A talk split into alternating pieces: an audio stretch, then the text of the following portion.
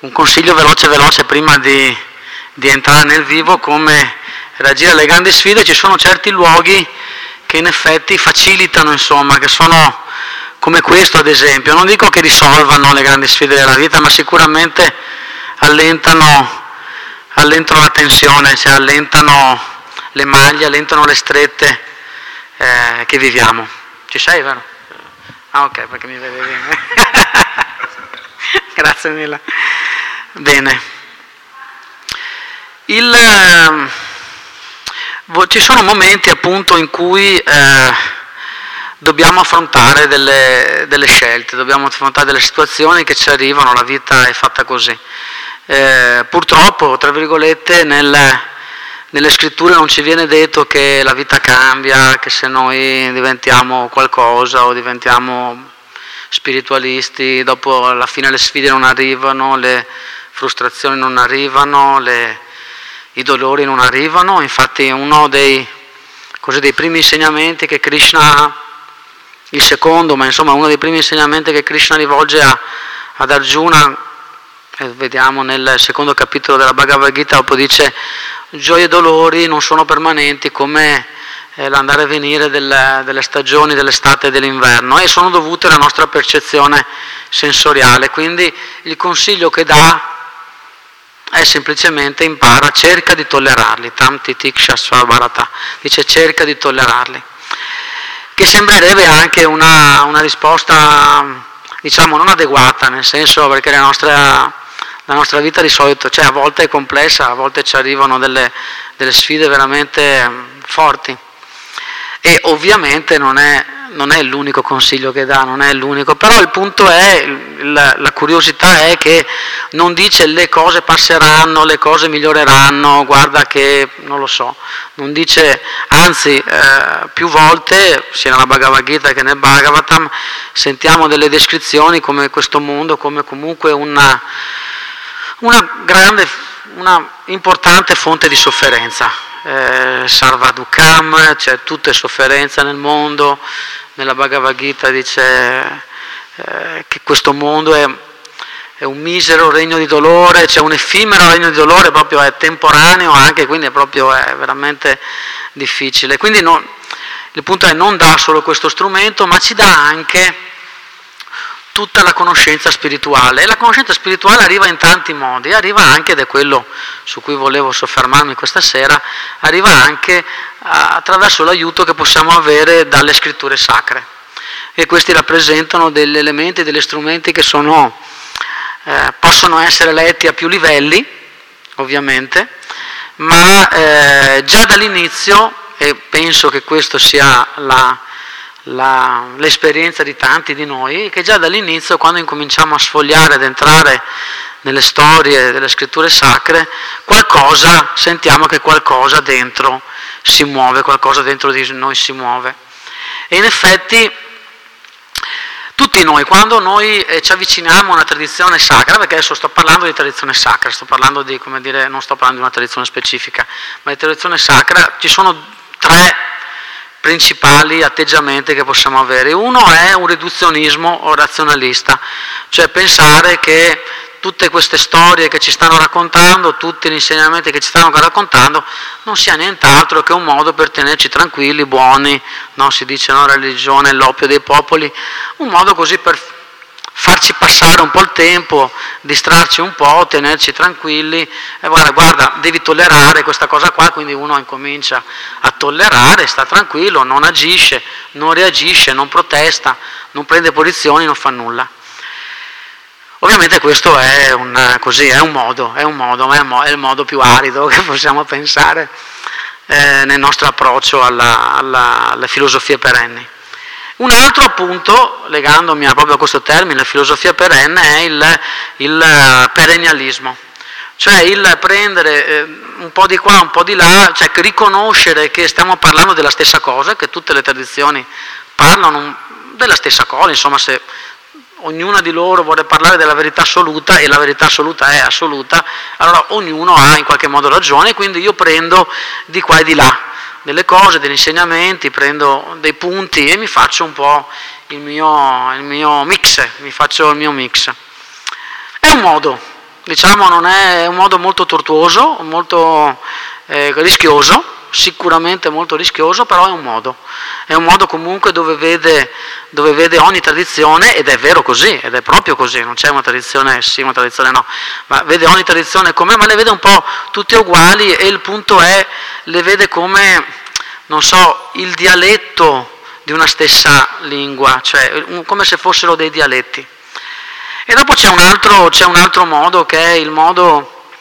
Ehm, che ha sempre ehm, eh, dire, consigliato Prabhupada, che è il, il metodo fenomenologico, cioè quello di vivere l'esperienza di quella tradizione, cioè di entrare in quella tradizione, farne proprio entrare, entrare e vedere, e, um, vedere sulla propria pelle se tiene alle grandi sfide ai grandi dubbi che noi abbiamo nel cuore, se, se veramente tiene al, Ovviamente questo implica un tuffo, no, implica un tuffo, che è lo stesso tuffo, tra l'altro, nel, nell'introduzione alla Bhagavad Gita, eh, che è molto estesa, eh, Prabhupada eh, spiega tante cose, ma a un certo punto di, dice, per entrare nel, nel messaggio di Krishna, comunque ti invito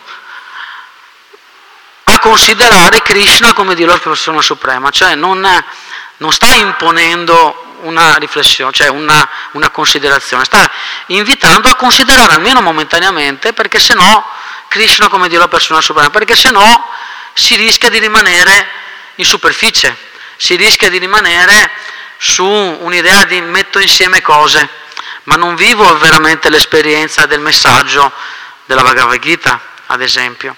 Quindi è proprio il, ed è la prima cosa che ci chiede Prabhupada, di tuffarci, cioè provare, sperimentare noi stessi. E quello che così volevo fare insieme a voi è cercare di, cercare di eh, entrare, cioè cercare di capire se ci sono delle storie, cioè la mia tesi è che ci sono, se ci sono delle storie che possono esserci utili.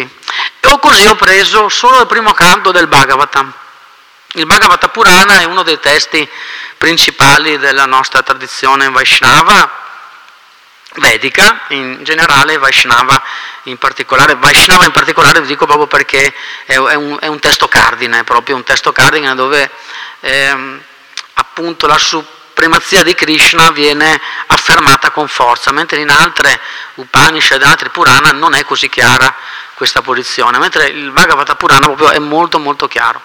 E quindi dal 1500 in poi, insomma 1600, i, i Goswami hanno dire, preso il Bhagavata Purana come base per ogni dissertazione filosofica attorno alla nostra tradizione Vaishnava, Gaudiya Vaishnava. E così prendendo il Bhagavata Purana è una storia, sono dieci canti, un, sono molti migliaia di versi e eh, hanno più obiettivi, uno dei quali è portarci nel cuore di Krishna, cioè connettere, risvegliare la nostra connessione con Krishna. Però già dall'inizio incominciano a darci de, delle, degli insegnamenti, a dirci delle cose, a dipanare delle storie, a dipanare dei racconti e a presentare dei personaggi. Questo che vedete a, alla destra, quello bluastro, è Vyasadeva, il, il eh, colui che ha scritto il Bhagavata Purana si dice che abbia scritto tutti i Veda, tutta la conoscenza, tutte le Upanishad, del Mahabharata, tutto, abbia scritto lui, forché, diciamo, su quello che noi conosciamo, forché Ramayana. E, ehm, e di fianco c'è Narada Muni, il suo maestro spirituale.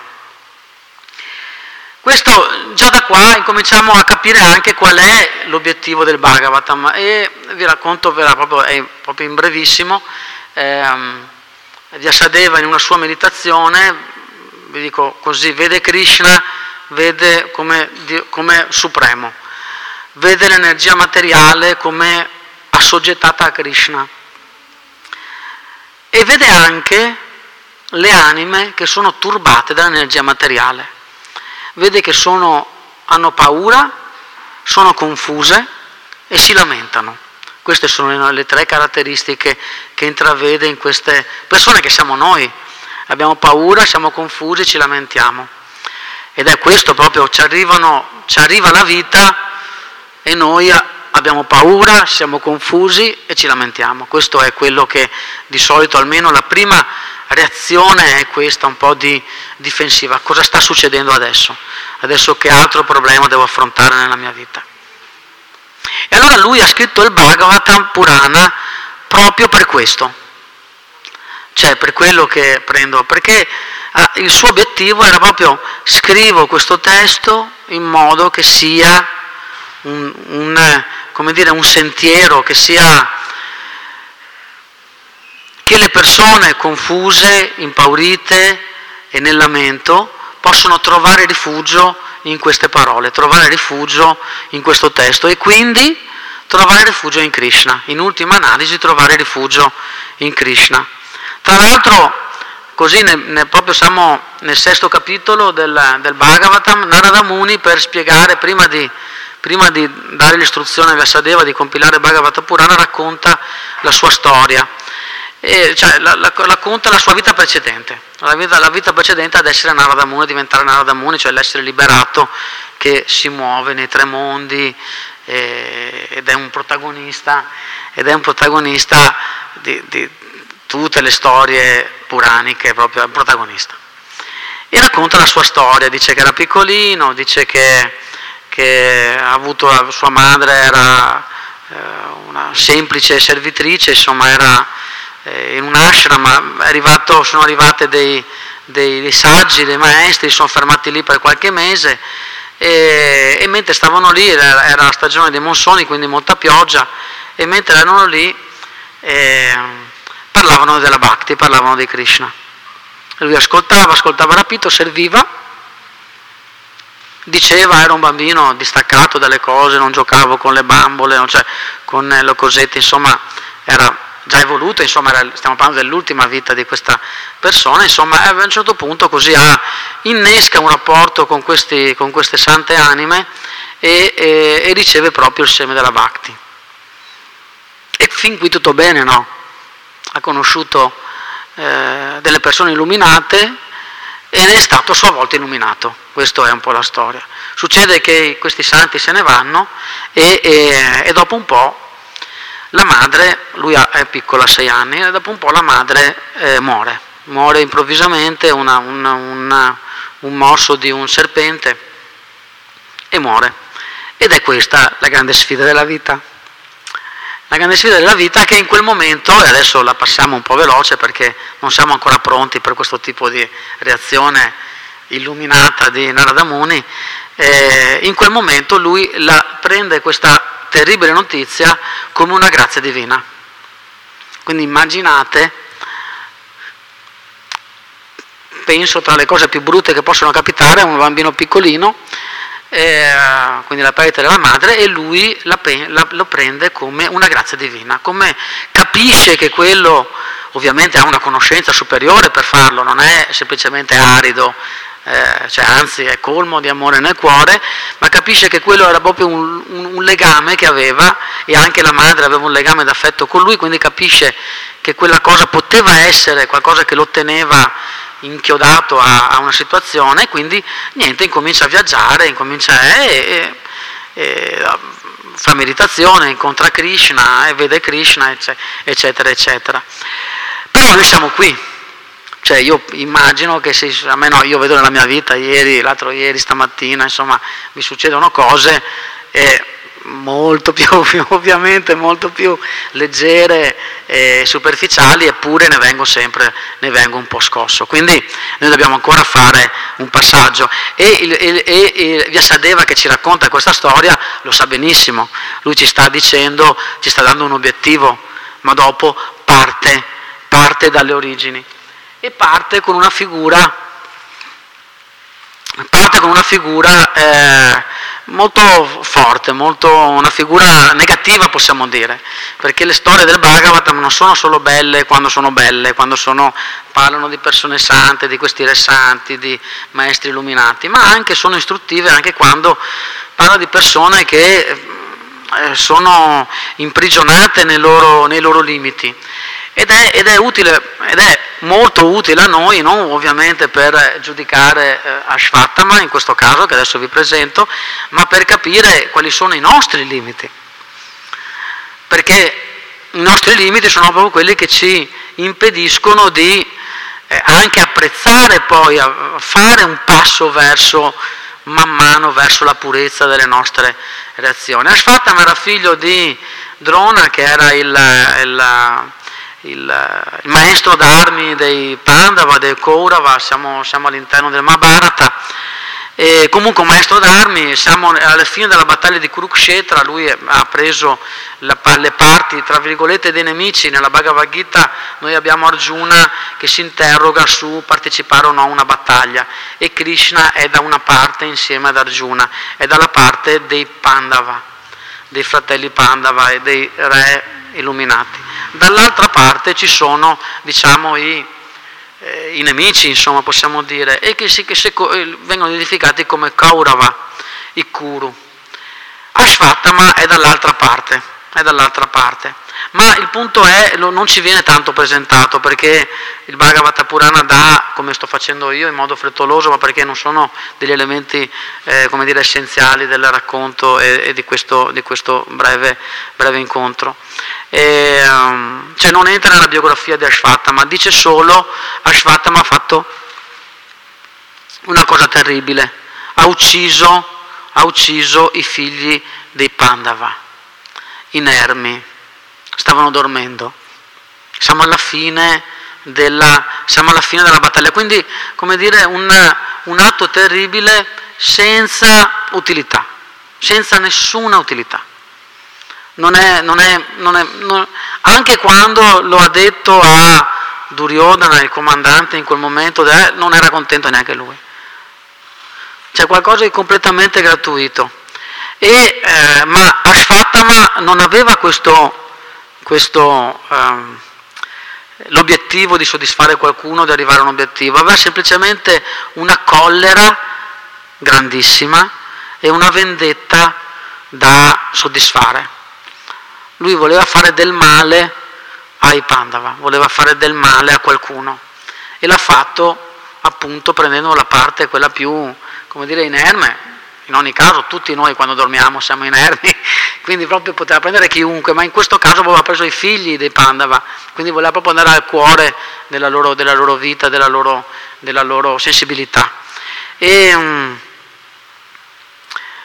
e, e, questo ci può insegnare, perché certe volte, certe volte mm, ho proprio ricordi veramente molto freschi di questa, di questa sensazione, certe volte sì, reagiamo alle cose della vita ma ci accorgiamo che eh, le nostre risposte, i nostri ragionamenti, i nostri ragionamenti che ormai forse anche quando siamo un po', abbiamo preso dimestichezza con la, con la conoscenza spirituale, è fatta anche di belle parole, di belle frasi, di belle giustificazioni, ma eh, spesso possiamo, possiamo, vedere che la, la, la nostra reale motivazione è la collera o la vendetta o il giudizio o fare del male a qualcuno non è sempre detto che siamo veramente eh, dire, puliti nelle nostre intenzioni.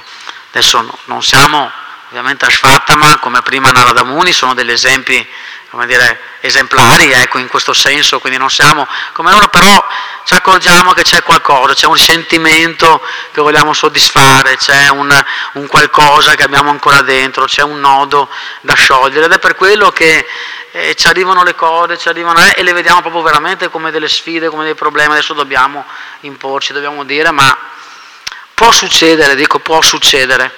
Tra l'altro Ashvatthama cosa ci, cosa ci insegna? Lui ha fatto questa azione, lo rincorrono, lo rincorre, Arjuna lo rincorre. Ashvatthama si ferma e lancia un'arma potentissima che possiamo, che possiamo collegare a una bomba atomica, a un'arma nucleare, un'arma potentissima, che lui sapeva lanciare ma non sapeva, tornare, non sapeva far tornare indietro. E questo è già, perché quando siamo sotto la collera e sotto, sotto l'egide della vendetta, noi sappiamo lanciare ma non sappiamo recuperare perché siamo portati, stiamo, stiamo reagendo attraverso il nostro impulso, non, stiamo, non stiamo controllando la situazione, ma stiamo reagendo attraverso l'impulso, quindi noi lanciamo cose ma non sappiamo come riportarle indietro. Arjuna sì, Arjuna è in grado, quindi prende, lancia quell'arma, inghiotte l'arma nucleare e la riassorbe, è in grado di farlo. Cattura Ashvatthama. Ci sono delle discussioni, lo cediamo, non lo cediamo, ha fatto qualcosa di terribile, sono, c'è una discussione, la compassione prende il sopravvento, come è giusto tra le, tra le persone di un certo livello. E lo graziano, gli danno una, un'umiliazione, diciamo, insomma, fanno un atto che gli può servire, che eh, per noi è ridicolo, insomma comunque gli tagliano i capelli, gli tagliano i baffi, cioè gli strappano i baffi, i capelli, che però per uno kshatra, per un guerriero, eh, per un re, per un guerriero è, è, è un atto insomma forte, ecco, un atto forte. Però insomma gli graziano la vita. Lui va, lo lasciano e poi a un certo punto ributta un'arma, ributta un'arma a, questa volta al figlio de, del figlio dei Pandava, quindi proprio questa volta ha un, ha un essere nel grembo di, di, una donna. Quindi capite che ehm, se noi non riusciamo a vedere questi semi dei nostri limiti, la nostra collera, la nostra, la nostra voglia anche di così, di, il nostro rancore, il, quello che ci aspetta è una spirale, una spirale negativa, non c'è un momento in cui le cose vanno stazionarie, c'è una spirale negativa, cioè le cose vanno peggio. Succede che quando noi ci lasciamo andare a queste, sì, a queste, a queste reazioni più basse, eh, le cose vanno peggio, noi facciamo più danno rispetto a, a quello che potevamo fare prima. E poi c'è Duryodhana, Duryodhana è lui, eh, eh, il, eh, Ashvatthama segue Duryodhana, Duryodhana è il, il, il, il figlio di Tarastra, il, suo nome proprio eh, indica colui che possiede una ricchezza malvagia, quindi lui è l'esempio dell'avidità a tutti i costi, c'è l'esempio del possesso a tutti i costi. Nonostante tutto, nonostante tutti i consigli che gli sono arrivati, prima di innescare la, la guerra di Kurukshetra, lui ha sempre, sempre avuto molta invidia, ha sempre avuto molto il senso di possesso, ha sempre avuto paura di perdere qualcosa, paura di condividere con gli altri il regno, paura di dare il minimo agli altri. Invece il, il senso di tenere tutto per sé. E questo è, e questo è, un, è un, altro punto, cioè noi possiamo individuare i nostri limiti proprio guardando l'esempio di Duryodhana. Ovviamente chi, chi lo, la sento per la prima volta, adesso così è un nome che arriva, così è un principio, chi magari l'ha, l'ha conosciuto già in altre scritture, già sento parlare, l'invito proprio a, a, a meditare insomma, su, su Duryodhana in, in, un certo senso, perché eh, anche noi siamo chiamati a superare l'avidità, cioè per far fronte ai momenti difficili che ci arrivano, alle grandi sfide della nostra vita, eh, noi non possiamo fare altro che superare questi limiti che abbiamo, perché sennò no, no, non ce la facciamo, sennò tutte le nostre azioni saranno dettate da quello. È ovvio che Duryodhana non pensava di essere un malvagio, pensava di avere dei diritti, pensava di avere... Eh, eh come dire, pensare di essere nel giusto, cioè di comportarsi nel giusto, però il punto è che, che, no, che non era così. Tutti gli dicevano che non era così e lui non ha mai, non ha mai imparato da, a migliorare se stesso, non ha mai imparato a, a superare i suoi limiti, questo limite tra l'altro, perché era una persona estremamente fortunata, fortunata proprio. Eppure ogni sua fortuna, ed è questo che capita molto spesso nelle nostre vite, ogni sua fortuna le ha, le ha, le ha lette come una minaccia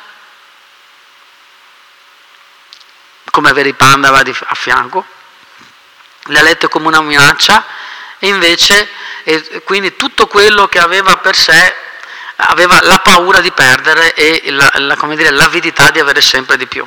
Cioè quello proprio, io voglio tutto, quello che vediamo i cattivi nei, nei cartoni animati, il mondo è mio, no? cioè proprio è Duryodhana. Duryodhana è il figlio di Dhritarashtra. Dhritarashtra è, eh, Dhritarashtra vuol dire colui che governa la nazione. E in effetti lui, lui, ha governato, ha proprio lui deciso veramente, realmente le sorti del, del, del regno. Era lui che poteva fermare Duryodhana in qualsiasi momento, ne aveva l'autorità, però è anche lui che non ha mai ascoltato nessun tipo di consiglio. E sono proprio molto istruttive le sue parole. Quando ha ascoltato i consigli, cioè dati, eh, ha, ha, ricevuto i consigli di persone incredibili. Di Vyasadeva abbiamo visto, quello che ha compilato tutta la conoscenza vedica, quindi io penso una persona insomma di rilievo, che, ok? Di Krishna stesso a un certo punto, ma di tutti, proprio di Sanjay, di suo fratello Vidura, di tutti, di... Eh, anche Briaspati deve essergli, deve essergli apparso, per, cioè proprio di tutti. E lui ogni volta, e questa è una frase che dovrebbe, non era cattivo e basta, lui era cieco. Ed il simbolo, era proprio che era cieco non solo materialmente ma anche spiritualmente, era proprio il simbolo della sua cecità, non che colui che è cieco materialmente vuol dire che sia cieco spiritualmente, però in questa storia era proprio il simbolo e ci faceva vedere questo. E questa era la frase che lui diceva, sì, mentre ascolto eh, i tuoi insegnamenti, io capisco che sono importanti e capisco che dovrei seguirli. Ma quando tu hai finito e quando te ne vai, io ritorno come prima e quando vedo mio figlio Duryodhana non capisco più nulla. Cap- so, capisco che mi sto lasciando trasportare e sto mandando in rovina tutto, ma non riesco a fermarmi. Ed è questo proprio il... No, quante volte ci troviamo in queste situazioni in cui capiamo cosa dovremmo fare, capiamo che dovremmo reagire in quel modo, agire in quel modo, capiamo che dovremmo affrontare il problema in quel modo, ma sentiamo che non riusciamo, cioè sentiamo che c'è qualcos'altro, sentiamo che c'è qualcosa che ci tira da un'altra parte. Oppure diamo spazio a quel qualcosa. Capiamo, sentiamo, diciamo sì, io mille volte, mille e una, per dire tante volte, leggo, dico sì, sì, sì, non so se, vi, se capita a voi, leggete la Bhagavad Gita, Bhagavata Purana, un testo sacro, il Vangelo, la Bibbia, eh, e dite, mm, questa è la strada, e poi chiudiamo e magari basta proprio un non nulla, una, un sms, una, un messaggio che ti, ti dice, non so, un, un, pagamento che non aspettavi, una parola di troppo di qualcuno, una cosa che, che, non, è, che non, va in porto, insomma, le mille, le mille una cosa della vita non servono, come dire, tragedie, servono proprio, bastano veramente piccole cose. Quindi Dhritarashtra ci insegna, lui di fianco a Dhritarashtra c'è Vidura, suo fratello e dello suo fratello era proprio una persona estremamente saggia, estremamente saggia, che ha preso delle scelte anche forti, importanti, estremamente saggia, tutta la vita, vedendo le potenzialità di Dhritarashtra, ha dato buoni consigli di Dhritarashtra. E tutta la vita, fuorché l'ultima parte della vita, quando a un certo punto Dhritarashtra lo segue, lo segue proprio, dice e lo segue per andare a lasciare il corpo, per andare a morire, per andare insomma, a liberarsi da tutti questi attaccamenti, fuori che alla fine. E di Tarasta ci è utile allora anche in questo senso, perché come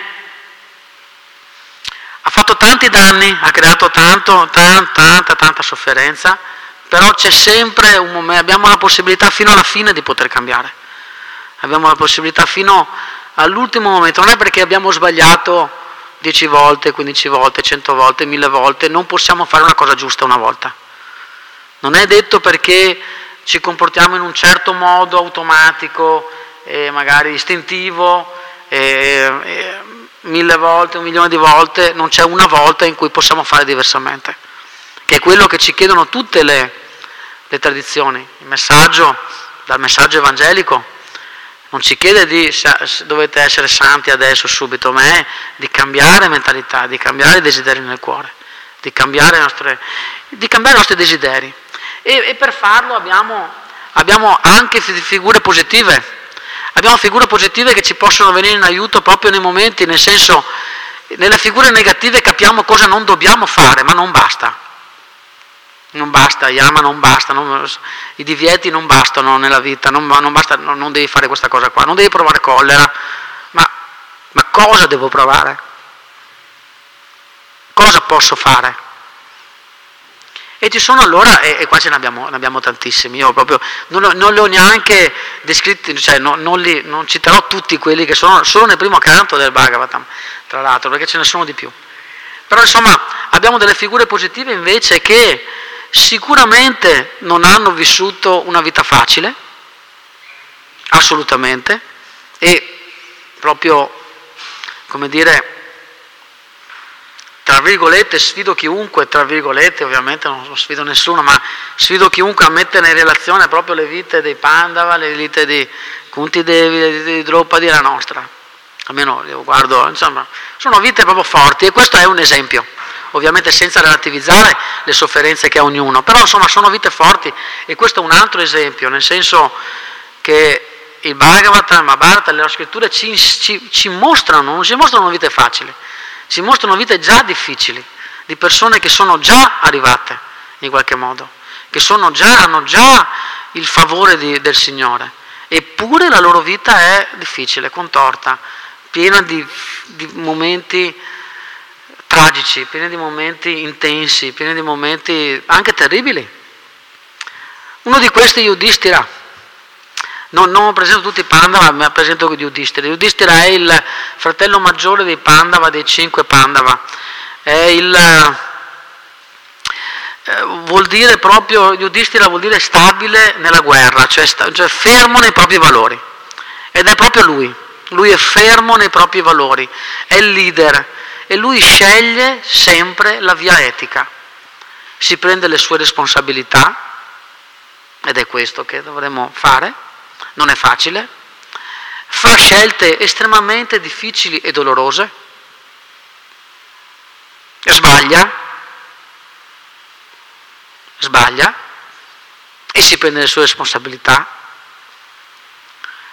Ehm, e cerca di rimediare ma senza lamento. Yudhishthira non si lamenta, incomincia e si lamenta solo a un certo punto dove adesso vi, spiegherò quello che incontriamo nel, nel, primo canto.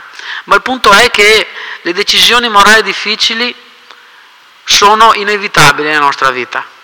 Cioè noi sappiamo no, delle piccole cose da prendere una posizione o un'altra, ci sono delle scelte che non sono facili da, da, prendere, anche interiormente, non dico esteriormente, in piazza, eccetera, non parlo assolutamente quasi mai proprio di prendere queste posizioni così eh, estrovertite, ma, ma, le nostre posizioni hanno, hanno bisogno, di, hanno bisogno di, di essere eh, coerenti con i nostri valori coerenti con i nostri valori. E Udistira ci insegna proprio quello, ci insegna la fedeltà di prendersi responsabilità, la fedeltà della promessa, il cercare la pace sempre mosso dalla compassione. Lui fino alla fine ha voluto evitare la guerra, la guerra di Kurukshetra, la guerra, una guerra tra le più grandi che, che la terra abbia mai visto, se non la più grande fino adesso. Però insomma vedo che siamo ancora in tempo. E, e anche il, il prendersi responsabilità vuol dire già prima di agire cercare di capire le conseguenze del proprio agire, che è un po' il contrario di quello che abbiamo visto in Ashvatama, no? che ha lanciato un'arma e non sapeva come riportarla indietro, che era mosso, il suo agire era mosso dalla collera, senza nessun beneficio per nessuno, neanche per lui, proprio no, perché almeno certe volte veniamo mossi da un beneficio, magari egoistico, ma almeno da un beneficio. A volte invece proprio è male per male, nel senso male per fare male.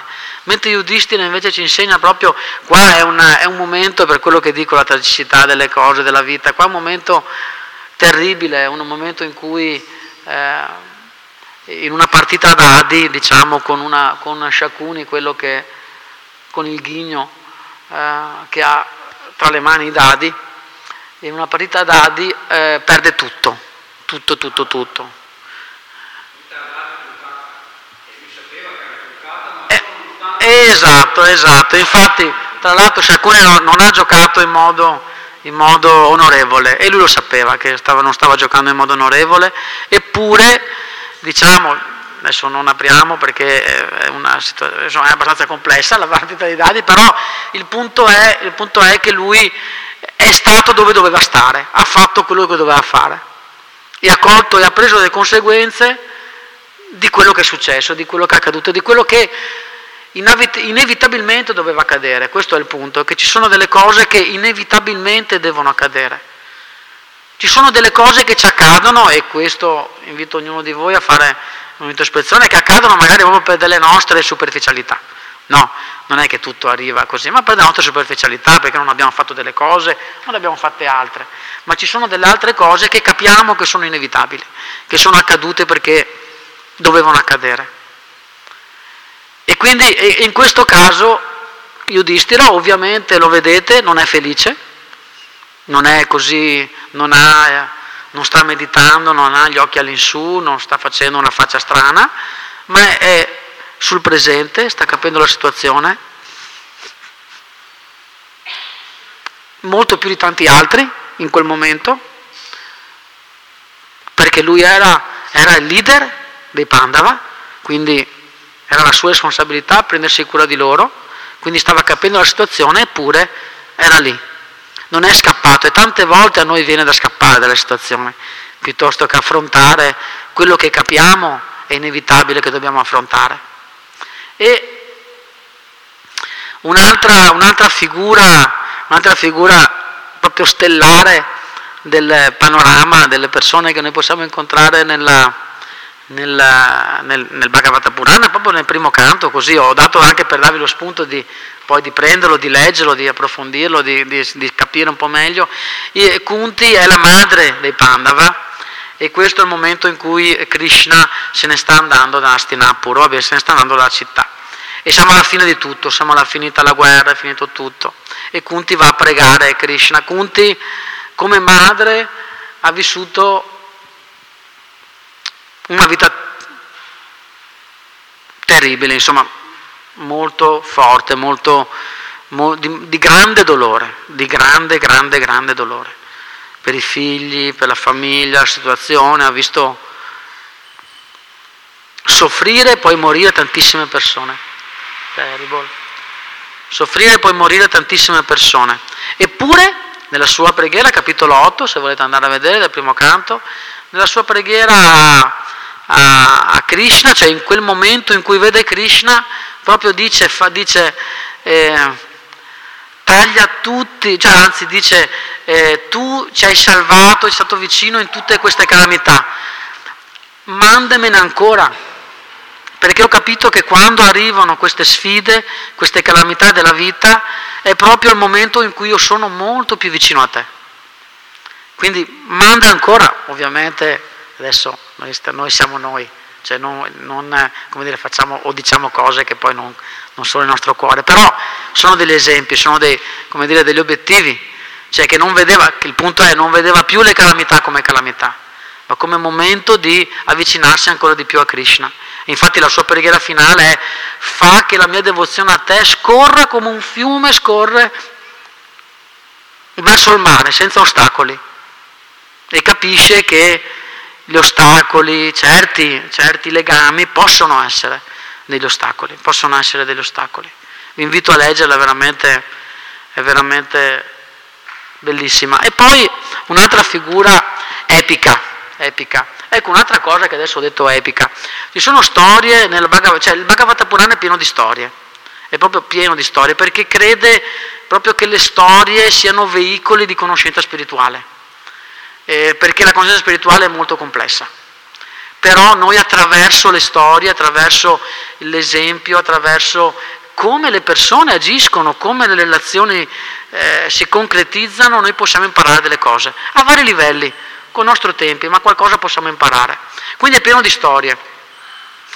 E alcune sono, cioè la maggior parte sono vere, alcune sono allegorie, vengono, vengono dichiarate, quindi leggiamo anche queste, queste storie come vere, sono proprio vere, quella persona Yudhishthira in carne e ossa ha vissuto questa esperienza, Ashvatthama in carne e ossa ha fatto quelle azioni, Kunti Devi in carne e ossa ha, ha, ha vissuto e ha chiesto a Krishna queste cose, ha pregato Krishna, non sono cosette cose, perché sennò eh, se rimaniamo nel livello della narrazione e pensiamo che sono solo narrazioni, no, non hanno un effetto così grande nel nostro cuore, perché dicono va bene, ma quella è una cosa, questa è una storia, ma questa è la nostra vita, la nostra vita è più complessa. Invece no. Bhishmadeva, Bhishmadeva è il generale, è, un, è proprio il nonno, di, il nonno di tutti, insomma, ha, preso sotto le sue, le, sue, le sue, cure tutti, indistintamente, Pandava, Kaurava, tra virgolette, buoni, cattivi, tutti ha presi. Poi ha preso la parte dei Kaurava per, per delle, ragioni, delle ragioni sue. Comunque si trova nel letto nel letto di morte, sta, sta per morire, è ancora sul campo di battaglia. E lì e lui è, è, è, viene identificato come l'eterno devoto del Signore. Ha una relazione strettissima con Krishna, strettissima, è proprio è una relazione di... Eh, non è una relazione eh, solo amorevole, è proprio una relazione di, di discepolo e maestro, proprio è una relazione fortissima con lui. E in quel momento, ecco, dicevo, Yudhishthira non si lamenta mai, ma a un certo punto si lamenta. Alla fine della battaglia si lamenta per tutti i morti che ha fatto. Le sue responsabilità se le prende sempre, ma questa sembra un fardello che non riesce a sostenere. Anche in questo caso tutti gli danno consigli, Krishna, Vyasadeva, tutti, tu, tutti i suoi fratelli in un modo o nell'altro, sua moglie, tutti danno consigli, ma non riescono a pacificare il suo cuore. Nemmeno Krishna riesce a pacificare il suo cuore. E allora Krishna lo porta da Bhishma e Bhishma gli dà degli insegnamenti, non solo gli dà degli insegnamenti, diciamo, spirituali, ma anche temporali, anche proprio sul governo il, il, la parte di Bhishma Nemba Bharata che è così, diciamo, per dare un co', la parte di questo dialogo è tanto così, è proprio grandissima, è proprio grandissima. E, e quindi lui ci vuole insegnare a noi che sì, noi dobbiamo avere radici spirituali, però nel mondo bisogna avere anche delle conoscenze per poterci muovere, bisogna avere discernimenti su, tutti, su più piani sul piano spirituale, avere, essere mossi dalla compassione o dalla ricerca spirituale, ma anche far tesoro di conoscenze pratiche, eh, reali, cioè concrete nella relazione con gli altri, nel governo con gli altri, nel, nel prenderci cura degli altri. Ed è proprio quello che, che Bhishma nei suoi insegnamenti pian piano arrivato, arrivava a livelli più alti, ma all'inizio proprio ci ha dato tante, tante, innumerevoli istruzioni di come un re deve condurre il suo popolo, ma anche dettagliate, perché bisogna essere, c'è una qualità che, che, che dovremmo avere insomma, tra, tra, le 26 qualità del devoto che è una è daksha, cioè dovrebbe essere esperto, noi, anche noi dobbiamo essere esperti. Esperti sì a a discernere tra piano materiale e piano spirituale, ma anche esperti proprio in quello che noi facciamo. Quindi se facciamo qualcosa dobbiamo essere esperti, perché se no le grandi sfide che ci arrivano, le sofferenze che ci arrivano, siamo deficitari anche di quello, di una conoscenza che magari a volte ci può essere anche solo utile anche quella. E a volte è così, magari pensando che la spiritualità sia stare semplicemente tra le nuvole, abbiamo proprio scambiato eh, come dire, strategie con, eh, con limiti, strategie con dei limiti, con delle false concezioni. E poi abbiamo in finale così Shukadeva Goswami che è quella persona seduta nel, nel seggio, quello azzurro, eh, e, e Parikshit Maharaj che è quello in, in ginocchio. E qua proprio, era proprio per, così, per chiudere il, è l'inizio, questo è l'inizio e il seme del Bhagavata Purana. E il Bhagavata Purana proprio si, eh, si fonda su una, forse la più grande sfida della vita, che è quella della morte, nostra o degli altri. La nostra sicuramente arriverà e man mano magari vedremo anche quella degli altri forse. Comunque la grande sfida della vita e la, la domanda di Parikshit Maharaj è, è a Shukadeva Goswami che proprio dice dimmi Cosa deve fare una persona? Qual è la cosa migliore che deve fare per affrontare le calamità della vita e in particolare la morte. Qual è la cosa migliore che deve fare? E da lì si dipana il racconto del Bhagavata Purana. E Shukadeva risponde nel Purana è bellissimo perché come dire, le risposte arrivano prima molto eh, semplici, chiare, ordinate e poi eh, si allargano, si approfondiscono anche con racconti, con esempi, ma subito è. E, e subito lui dice ehm, è, cos'è che devo fare? E devi prendere rifugio nei piedi di lotto di Krishna, di Dio, la persona suprema. Questo è quello che devi fare. E, e da dove parte questa, questa, dire, questa spinta di Parikshit Maharaj? Da un errore, da un errore che ha fatto e da una calamità che gli è arrivata, diciamo anche ingiustamente, per dire, lui si trova, è assetato, si trova così in una radura, arriva nel, nell'eremo di, eh, di, un saggio, Samikarishi, che lui però è in meditazione profonda, quindi completamente scollegato dall'esterno, lui in quel momento sente di non essere stato rispettato adeguatamente, stiamo parlando di Parikshit Maharaj, quello, quello eh, Parikshit vuol dire quello che osserva, l'osservatore, perché lui nel grembo di, di sua madre ha visto Krishna, che l'ha protetto da quell'arma che Ashvatama, il primo che abbiamo visto, gli aveva lanciato.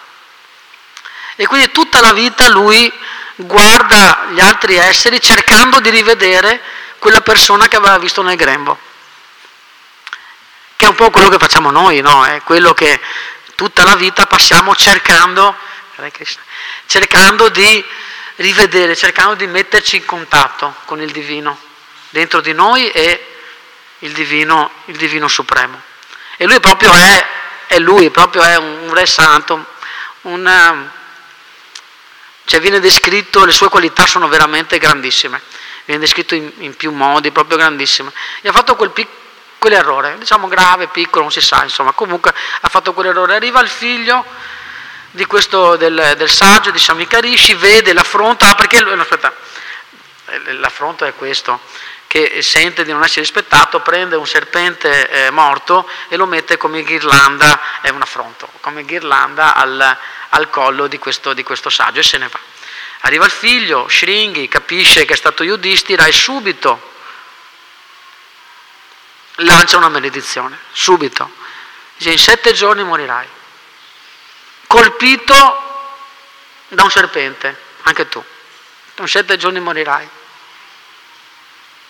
Samikarishi si sveglia, vede la cosa, non ci fa molto caso, nel senso non è che capisce cosa è successo e riprende in modo forte, riprende suo figlio L'unico lamento che ha è proprio per questo figlio, che, che ha fatto qualcosa di, eh, di terribile, perché ha mandato a morte, ha condannato uno dei re più giusti, che, anzi il re più giusto che c'era nella terra in quel momento. Quindi ha fatto un danno terribile. Gli arriva, arriva la notizia a Parikshit Maharaj, sei stato maledetto, la maledizione non torna indietro. Succede, deve succedere questo. E allora lui, e questa credo che sia una più grande calamità che ci può arrivare, e lui in quel momento cosa fa? Non si lamenta, non torna indietro, non, non, non pensa che sia ingiusto, non, non, si lamenta con Dio, non si lamenta con gli altri, non si lamenta neanche con Shringi, con il ragazzo che ha lanciato la benedizione, non si lamenta con nessuno. Prende atto e fa l'unica cosa che deve fare. Cercare di capire la cosa più importante che deve fare in questi ultimi sette giorni. Cioè il punto è cercare di affrontare la situazione nel migliore dei modi. E ognuno di noi, quando arrivano, quando arrivano le calamità, abbiamo delle, delle occasioni per capire cosa realmente dobbiamo, dobbiamo, fare. E infatti in quel momento arriva proprio Shukadeva Goswami il figlio di Vasadeva, colui che ha scritto il Bhagavata che abbiamo visto prima, un'anima liberata, sedicenne, già libero, subito libero, un'anima liberata, che inizia a raccontargli la storia del Bhagavata Purana. E, per, e questi sono i personaggi, abbiamo visto questi tre personaggi, come dire, tra virgolette negativi, insomma, che possono essere degli insegnamenti per noi per individuare quali sono i nostri limiti, Duryodhana, eh, Ashvatama, Duryodhana Dhritarashtra, per capire quali sono i nostri limiti, perché prima dovremo capire noi da cosa siamo mossi. Questo è, insomma, secondo me, basilare per ogni strategia, no? capire quali sono i problemi che dobbiamo affrontare e di solito non sono esterni, sono, siamo noi. Noi pensiamo che sia esterno il vicino, la gomma eh, che è bucata, la fattura che arriva, cioè non lo so, le tante cose, oppure la malattia o la, la, situazione o il figlio, che ne so, le tante cose, non voglio neanche come dire, sminuire le nostre sofferenze perché sono varie, molteplici e non sono tutte superficialotte. E, però comunque noi dobbiamo capire che prima di tutto siamo noi, noi dobbiamo purificare noi. E abbiamo anche appunto queste quattro figure, l'ho prese così, fra le tante che potevo prendere, che possono essere, ognuno di loro possono dirci qualcosa possono insegnarci qualcosa, ognuno di loro è l'esempio di qualcosa, noi non dovremmo, come dire, eh, imitarli in modo superficiale, facendo finta di essere loro quando proprio non lo siamo, ma almeno prendere spunto dalle loro azioni. Ovviamente noi abbiamo, abbiamo anche, insomma, Yudhishthira aveva un mondo, tra virgolette, da salvare, noi a volte abbiamo, insomma, la nostra famiglia, abbiamo noi stessi, insomma abbiamo situazioni molto più così circoscritte, ecco, non, non dico però insomma circoscritte.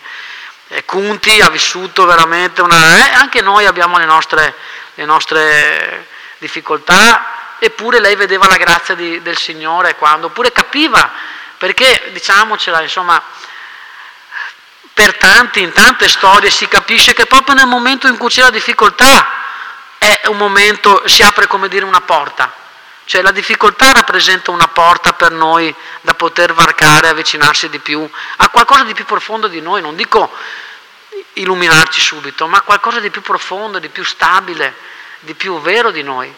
Quando stiamo bene andiamo tutto bene, no? Di solito è così, no? Quando va bene va bene, quando va bene siamo felici e va, e va benissimo che, che vada avanti così per tutti voi. Però ci accorgiamo che quando siamo cresciuti, quando abbiamo fatto il salto, è stato un momento di difficoltà perché abbiamo messo in crisi i nostri valori, le nostre scelte, le nostre no, quello che pensavamo dentro. E quando, cioè parlare del perdono è facile, ma è quando dobbiamo perdonare che capiamo se riusciamo a perdonare. Se non abbiamo nessuno da perdonare va bene. No, allora è facile, possiamo parlare quanto vogliamo, ma quando abbiamo qualcuno da perdonare, invece è lì che capiamo se ci stiamo avvicinando o meno, se stiamo vivendo o meno questi valori. E così Così, per chiudere, vi lascio così questa piccola slide che, che sono un po' le indicazioni che ci, danno, che ci dà il Bhagavata Purana, almeno in, così, in questi primi insegnamenti, in queste prime storie, che è cercare sempre comunque la devozione nelle cose che facciamo. La devozione è, è, è, è la fonte di ogni nostra scelta. C'è la bhakti, c'è l'amore, non, non dico proprio, dico l'amore, la spiritualità quella più vera, e poi vivere con un senso di compassione, non con un senso di giudizio e di violenza verso gli altri.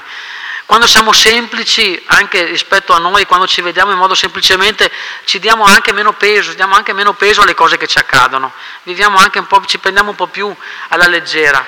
E quando prendiamo delle scelte dobbiamo anche prendere responsabilità di, di portare avanti le nostre scelte, essere integri nelle nostre scelte. E a volte anche sapere quando bisogna rinunciare, non bisogna sempre combattere. Ci sono certi momenti in cui ci si può anche defilare, ci si può anche rinunciare sul serio, come poteva succedere a Duryodhana, che non ce l'ha fatta, ha voluto combattere fino alla fine. Non è sempre, a certe volte invece è il nostro ego che ci muove. E poi capire che siamo qua per crescere.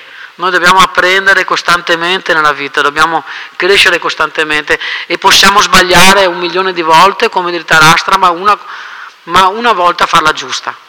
Ovviamente insomma, abbiamo, altri, abbiamo altri riferimenti per cercare di farla giusta almeno un po', no, un po' più spesso, ecco. Però il punto è che prima di tutto non dobbiamo condannarci noi e pensare che abbiamo sempre delle, delle, delle possibilità. E poi quello di condividere, cioè le nostre, le nostre, sfide possono essere condivise con gli altri, che così abbiamo, abbiamo anche il sostegno degli altri.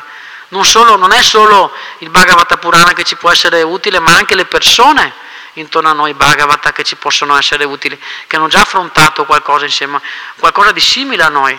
E poi pensare alla vita comunque con un senso di gratitudine, perché se non pensiamo alla vita con un senso di gratitudine la pensiamo come un problema e allora siamo in un problema. Invece quando pensiamo che la vita comunque, ricordiamoci, quando ci arrivano le sfide, pensiamo a tutte le cose belle che in quel momento abbiamo. Di solito sono la maggior parte e questo ci porterà sicuramente a una pace interiore e a poter essere anche di aiuto agli altri nel momento in cui abbiamo capito qualcosa, una piccola cosa, ma possiamo essere d'aiuto agli altri.